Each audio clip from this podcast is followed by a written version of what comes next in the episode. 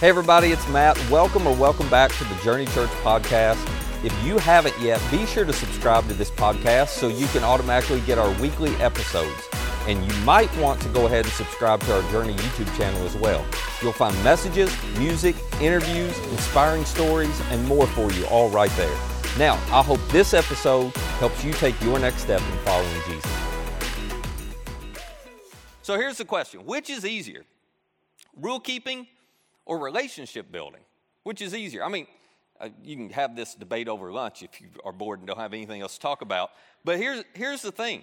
All of us have a tendency, if you think about it, everybody has a tendency to gravitate towards rule keeping because rule keeping is so much easier. This isn't just a church thing. Just think about any organization that you're a part of, okay? Your family, that's an organization. Your family, your workplace, your school, whatever. The gravitational pull of every organization is towards rule-keeping because rule-keeping isn't messy. Rule-keeping can stay really impersonal. I mean, you get this. You've seen this. In rule-keeping, it's just black and white. We have rules. You do, you don't. You do, you don't. And I don't have to even think about it, and I don't even have to relate to you, really. I can just, you break a rule, I can shoot you an email. I can send you a letter. I don't have to talk about it with you because it's just black and white. It's simple. There's no mess with rule keeping. And you can know, and some of you live in this and it frustrates the fire out of you, and I get it. You can know if some of the organizations, whether it's your neighborhood organization or your workplace, whatever, that one of the ways you know that they tend to gravitate towards rule keeping is because they believe the solution to every problem is a policy. You ever been a part of a group like that? It's like, Charlie over there does something ridiculously stupid, and instead of just looking at Charlie and saying, you better never do that again, all of a sudden they roll out a new policy, for everybody. And you're like, we didn't all need that policy, just Charlie. And then the next thing you know, the policy manual's about this thick. I mean, that's just the way it works because, again, it's far easier to focus on rule keeping. Relationship building, well, that requires conversations. That gets really personal. And let's be honest, that can get really messy and difficult, can it? I mean, when you get into relationship building, no more is it black and white. Now it's, we've got to sit down and I've got to listen to you. I mean, what I think you did, Charlie, was stupid, but I want to listen to you and try to figure out your point of view and why you thought that was a good idea. And so I've got to take the time to listen and understand your perspective. And then I got to try to find common ground with you. And we got to figure out what our shared values are. And then I got to help you understand and be very clear about the expectations. That's way more time consuming on the front end. Just make a rule, just tell everybody here's a rule. But the problem with that, that because you've been in that world. Whenever you're a part of an organization that focuses on rule keeping over relationship building, it becomes extremely impersonal. It actually eventually begins to burn or erode the relationships with the people that you want to have relationships with. Now, this isn't just true for, families and neighborhood organizations and workplaces. The culprit of all culprits is the church, right? Because in religion, this is what it's always gravitated towards because it's easier. So it just gravitates towards rules. And here's the way it looks with Christians. Well, God has these rules that I need to follow. And if I follow them, I'm good with God. And then here's kind of what we worked out. This is such a great scheme. If I follow them, I'm good with God. If I break them, I just go to God and tell him I'm sorry, and then I'm good with God. Well, how convenient. It's like, this is really simple. So everything's good between me and God. Meanwhile, and this is why I say this whole thing is just kind of a mess. Meanwhile, if you make it all about keeping rules between you and God, then I get to ignore all the people around me. I can treat them any way I want to treat them because you're not part of the rules. It's just whatever I need to do to make God happy, and then I can treat you any way I want to treat you.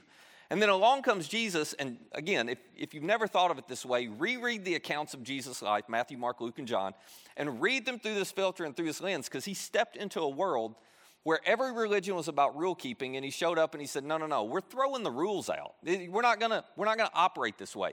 People matter more than policies. People matter more than rules. And so he instituted a very different way to think about a relationship with God. As a matter of fact, he went so far as to go, okay, if you're going to keep all the rules and think you're good with God, but you're treating people around you this way, well, I'm not happy with you. I mean, Jesus gets very unhappy when we mistreat people that he gave his life for. This is why the first century followers of Jesus, and you see this reflected in all the New Testament writings, the first century followers of Jesus, they understood and they stressed over and over again this idea we've been talking about in our current series, this idea that we get to choose whether we follow Jesus. I mean, all of us have the freedom to do that. You can opt in, you can opt out. Jesus doesn't force our hand or twist our arm there.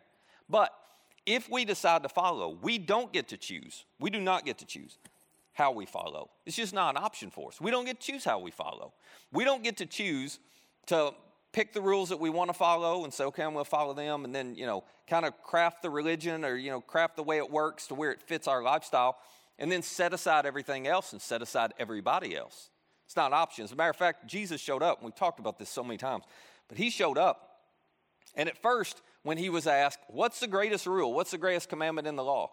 At first, he gave two answers that were really the same answer. He said, he pulled out the Jewish covenant, he pulled out the Jewish law, and he said, well, out of the 613 different rules in our Jewish law, there are only two that matter. He said, love God with all your heart, soul, mind, and strength. Love your neighbor as yourself. He said, they're one and the same. And then he said, all the law and the prophets, which is his way of saying all the other rules in the Jewish covenant, all the other laws and prophets, hang on these two commands. In other words, you don't even need the other 611. If you do those two, it will take care of all the other rules. You won't break them if you just love God and love people, because you can't do one without the other. And then if you remember, on the night of his arrest, he simplified it even more because he realized his followers still were not getting it. And so he looked at the 12 guys and he said, okay, I'm going to give you a new command because this isn't going well. So we're just going to, we're putting an end to the Jewish covenant. I'm going to give you a brand new command. I want you to love one another. And they thought, well, we're good. And then Jesus said, no, okay, well, let me redefine love, okay? You don't get to define what love looks like for you, because if we all define love, we all feel like we're loving.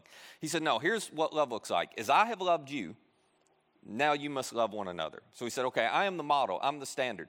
You just treat other people the way I treat you, and everything will be fine. You don't need any more rules. You don't need anything else. If you follow me and you do this, you will become like me, and you will not be focused on rule keeping. You will be focused on relationship building, which is the intersection of this where I think all of us lean forward a little and go, while I would like better relationships, I would like richer relationships, and Jesus' premise was, if you will just follow me, it will have a significant impact on the quality of your relationships. And you see this reflected again in the writings of the New Testament. Paul, when he was writing to the Colossian Christians, he talked about this a little bit, and we're going to read it in just a second. But before we do, here's what I want to encourage you to do, okay? As we read this, he gives a list of qualities, and they'll all get tied together at the end, but he gives a list of qualities of what Jesus' followers should demonstrate in their relationships. So as I was reading through this, I passed, but I didn't pass by much. You know what I'm saying?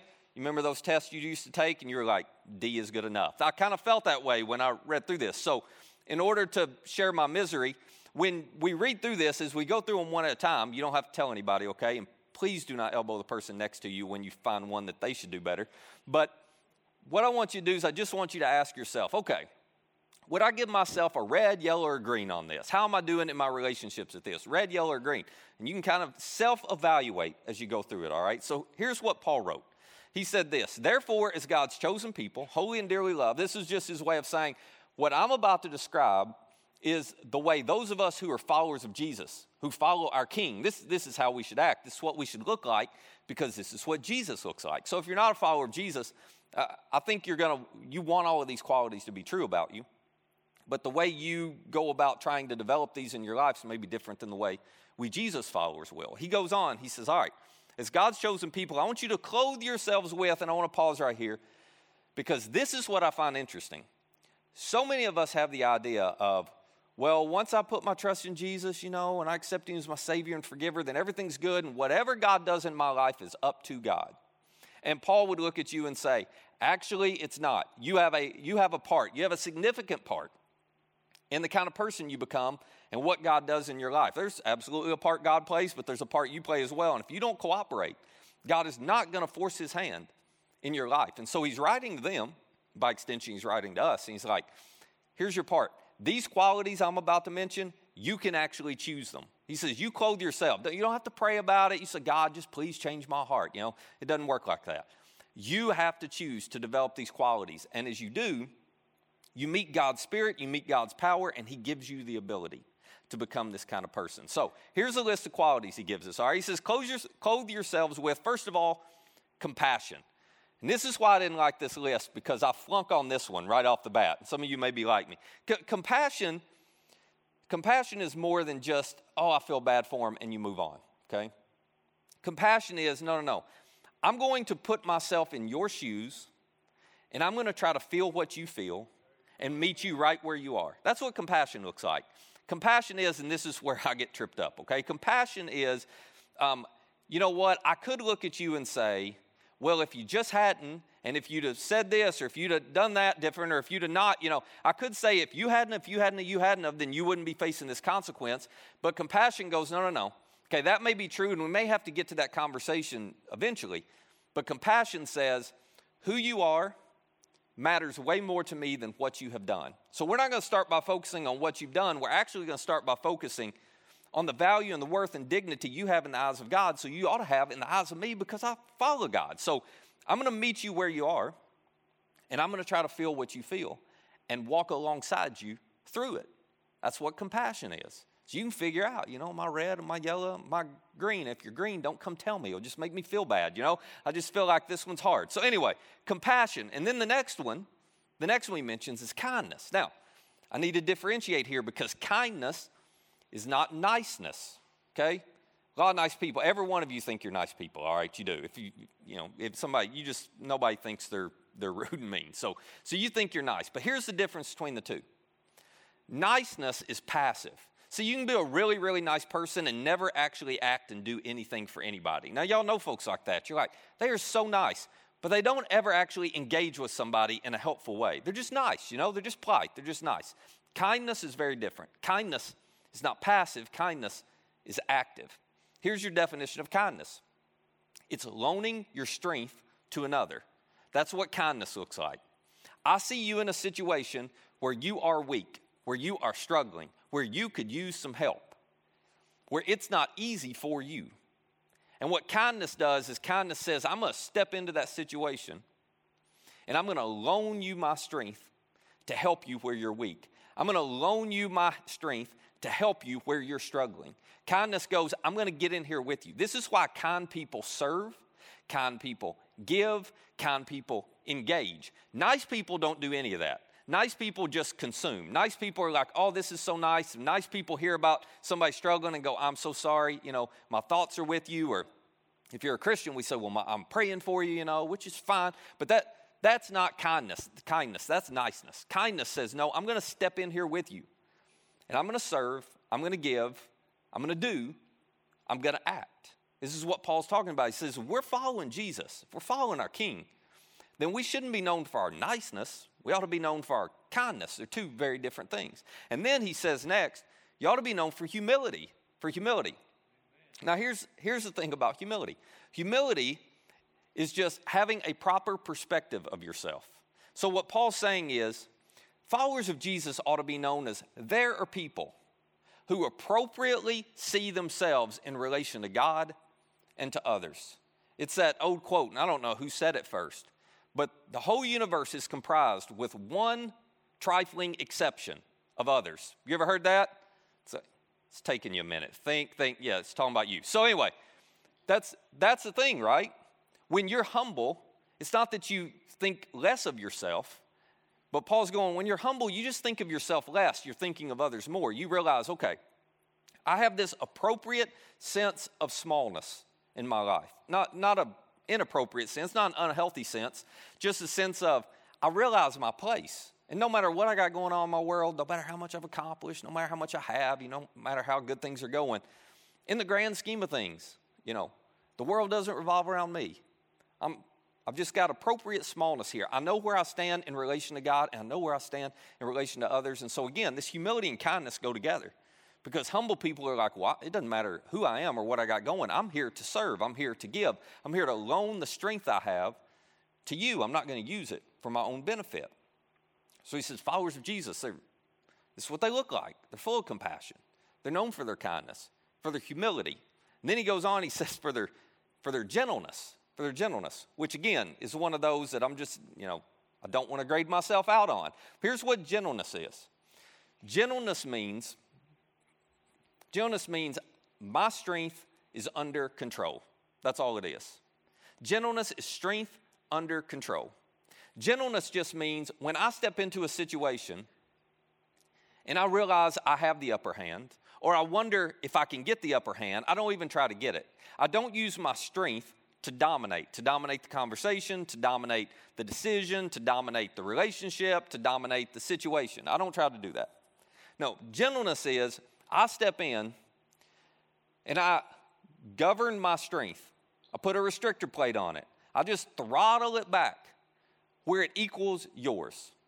That I'm not going to try to overpower you with my strength. In other words, I'm going to try to meet you where you are.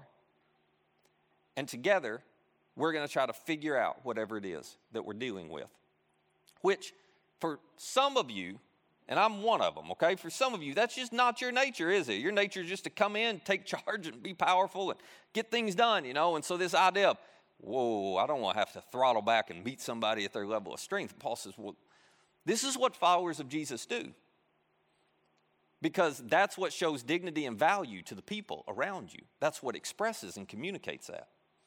And then he says, and patience. Okay, this is what you all be known for. You all be known for patience. So if you've been green the whole way through, A, you're a liar. And B, this one ought to get you, right? This one ought to get you. You know what patience is? It's moving at the speed of the other person. That's all patience is, which again is just, that's difficult for some of us. Patience says, I'm not going to go as fast as I can go. I'm going to set my speed to your speed so we can go together.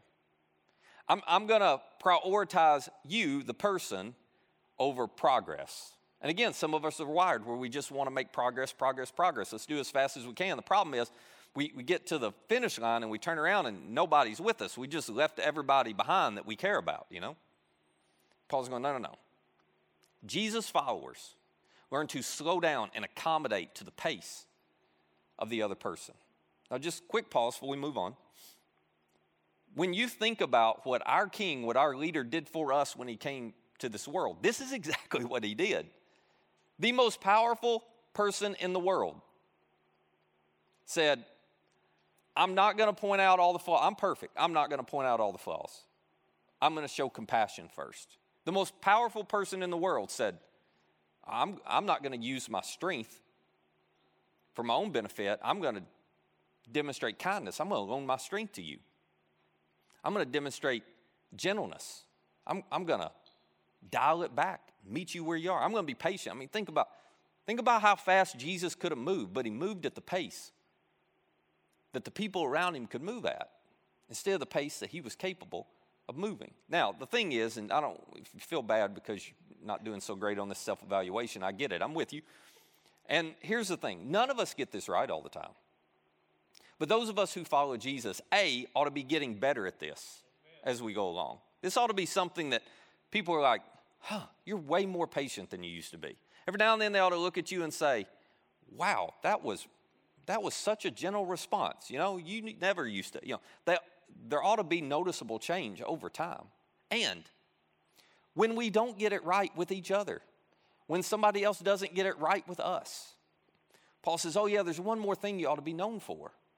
He says, because everybody's not going to get it right all the time. So he says, why don't you, when things get rough, why don't you bear with each other? Instead of canceling each other, instead of just saying, I'm not dealing with them anymore, I'm not talking to them anymore, I'm not going to be around them anymore. He says, no, why don't you bear with each other and forgive one another if any of you has a grievance against someone? Why would I do that, Paul? Because I gave them like 3 chances. That was really generous of me. You know, 3 chances, and they keep blowing it. He says, well, why don't you forgive as the Lord forgave you? How many chances has he given you? Oh, yeah. Why'd you have to bring that up, you know? He goes, this is our model. So if you're following the king, this is what you got to be known for. This is what he was known for. You can't follow someone and not become like that person. And then he ties it all together.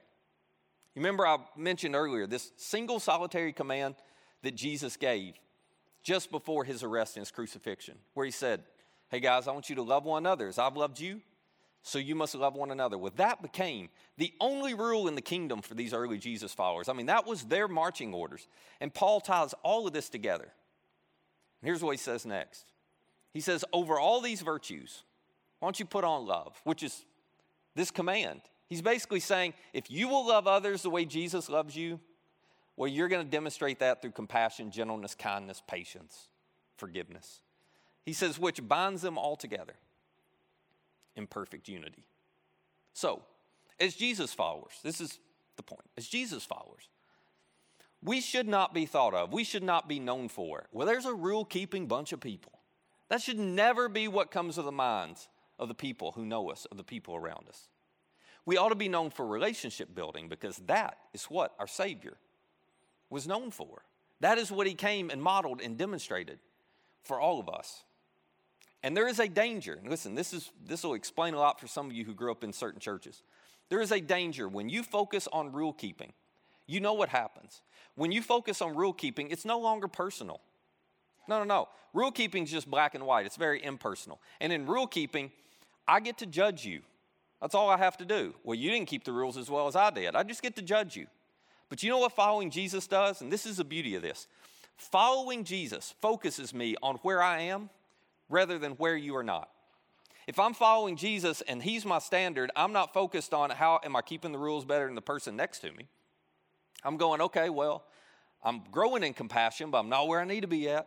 I'm not worried about where you are and how much compassion you show. I'm not worried about where you are and how much patience you're demonstrating. It's just, nope, I got a long way to go, so I'm not about to judge anybody else. I'm just going to focus on growing, and I'll encourage them while they grow, and together we'll figure it out. It focuses me on where I am and the distance I still have to grow, not on where somebody else is. Another way of saying it is this. The more conscious I am of the work God still has to do in me, the less critical I am of the work he still has to do in you. It's true, isn't it? The only reason you're ever critical of other people is if you think you're superior to them. This is why, and we don't have time to talk about this in depth, this is why AA works so well. AA works so well because a group of individuals get in a room together and go, ain't none of us better than anybody else in here. Amen. They're on a level playing field. And they all grow. But when you're critical, and I'm the same way when I'm critical, what's behind that criticism is self-righteousness. It's, well, I think I'm better than that, so I'm going to criticize you because I would never. But the more conscious I am of where I need to grow and the work God has to do in me, the less critical I'm going to be of you. So let me ask you two questions. And honestly, they're intertwined, but these two questions, maybe it'll give you something to think about and something to consider as you move forward this week. First question is this. How well, if you're a follower of Jesus, how well do you resemble your King? And how well do you represent your King? Because if you want to boil it down, this is our overarching, grand, general purpose in life. If you're a follower of Jesus, it's to represent Jesus and to resemble Jesus in this world, to give people a glimpse of what it would have been like to have interacted with Jesus personally. So how well do you resemble your King? If you find yourself veering towards rule keeping instead of relationship building, if we go through that list and you're like, actually, I don't know that people would call me patient. I don't know they would even say they've noticed a difference in my level of patience over the years. It's getting worse. It's not getting better, I don't know that gentleness has ever been used to describe me. I don't know about compassion or kindness, whatever. Listen, this is what we should be known for. This should be our hallmark. Jesus said, by this kind of love, the kind of love that Paul just described, by this kind of love, everyone's going to know that you're my disciple, that you're my follower, that you are a follower of the King. So, when we fail at this, and we could tell stories all day, right, of ourselves and, church experiences we've had, but when people who claim to be followers of Jesus fail at this, the damage, the damage is severe. People lose sight of who Jesus actually is and the love he has for them because we misrepresent him to a world who can and only should. I don't blame them. Who can and only should assume that the way those of us who claim to follow Jesus treat them is how God would treat them too. So there's more writing on this than just, I'd like to be a little better person. Now, if you're like me and you're like, I definitely have room to grow, and I sure probably need to switch and be less critical of others and way more focused on where I need to grow. Well, I want to give you a couple tips as we close. The first one is this. What if you just started every day Or maybe when you were getting ready to go into a conversation or an interaction, or about to walk into work or school or whatever. What if you just started those moments by saying, God, would you just help me to see people the way you see people? And would you help me to treat people the way you would treat them? That simple prayer will do wonders. I'll tell you why it'll do wonders. It goes with part two. Because once you pray that prayer, the other thing you can do is what I call just pay attention and stay in step. Pay attention and stay in step. Because here's the thing, and this is where if you're not a follower of Jesus, you figure out how to develop these qualities for yourself. You're probably a better person than me. I can't do it on my own. And I know I can't do it on my own. There's only so far I can go before I revert back to what's natural for me. So, I know I have to pray that and ask God to help me. And then when I find myself in those situations, what I know happens is that God's Spirit shows up and taps on my heart and goes, you ought to pay attention because you're about to, power up and you should be gentle. You're about to just be nice and you should be kind. You're about to get in a hurry and you should be patient with them. And when he taps on my heart, if I will just pay attention and go, oh yeah, I'm not going to do what's natural to me here. All right, God, help me to be patient. Help me to be forgiving. Help me to be loving. Whatever that looks like. If I'll just pay attention and stay in step in that moment, you know what happens? And this is the amazing thing to me. God uses my cooperation with him to change my heart, to change my character, to make my nature a little less like me and a little more like him. And the more I cooperate, don't get it right every time, but mess up and just come back. All right, I'm going to pay attention, stay in step next time. The more I cooperate, the more change happens. So, for those of us who call ourselves Jesus followers, the good news is, and you know this, if you actually demonstrated these qualities like Jesus did to all the people in your life, your relationships would be so rich. They would be so strong. They would be so much better. And it's possible for you to experience those kinds of relationships. You're capable of doing that, not on your own, but because you have the Spirit of God inside of you who's wanting to cooperate with you if you'll cooperate with him. So, let's become known for what our king, what our leader was known for. Let's become known as people who love in very practical ways. Let me pray for us.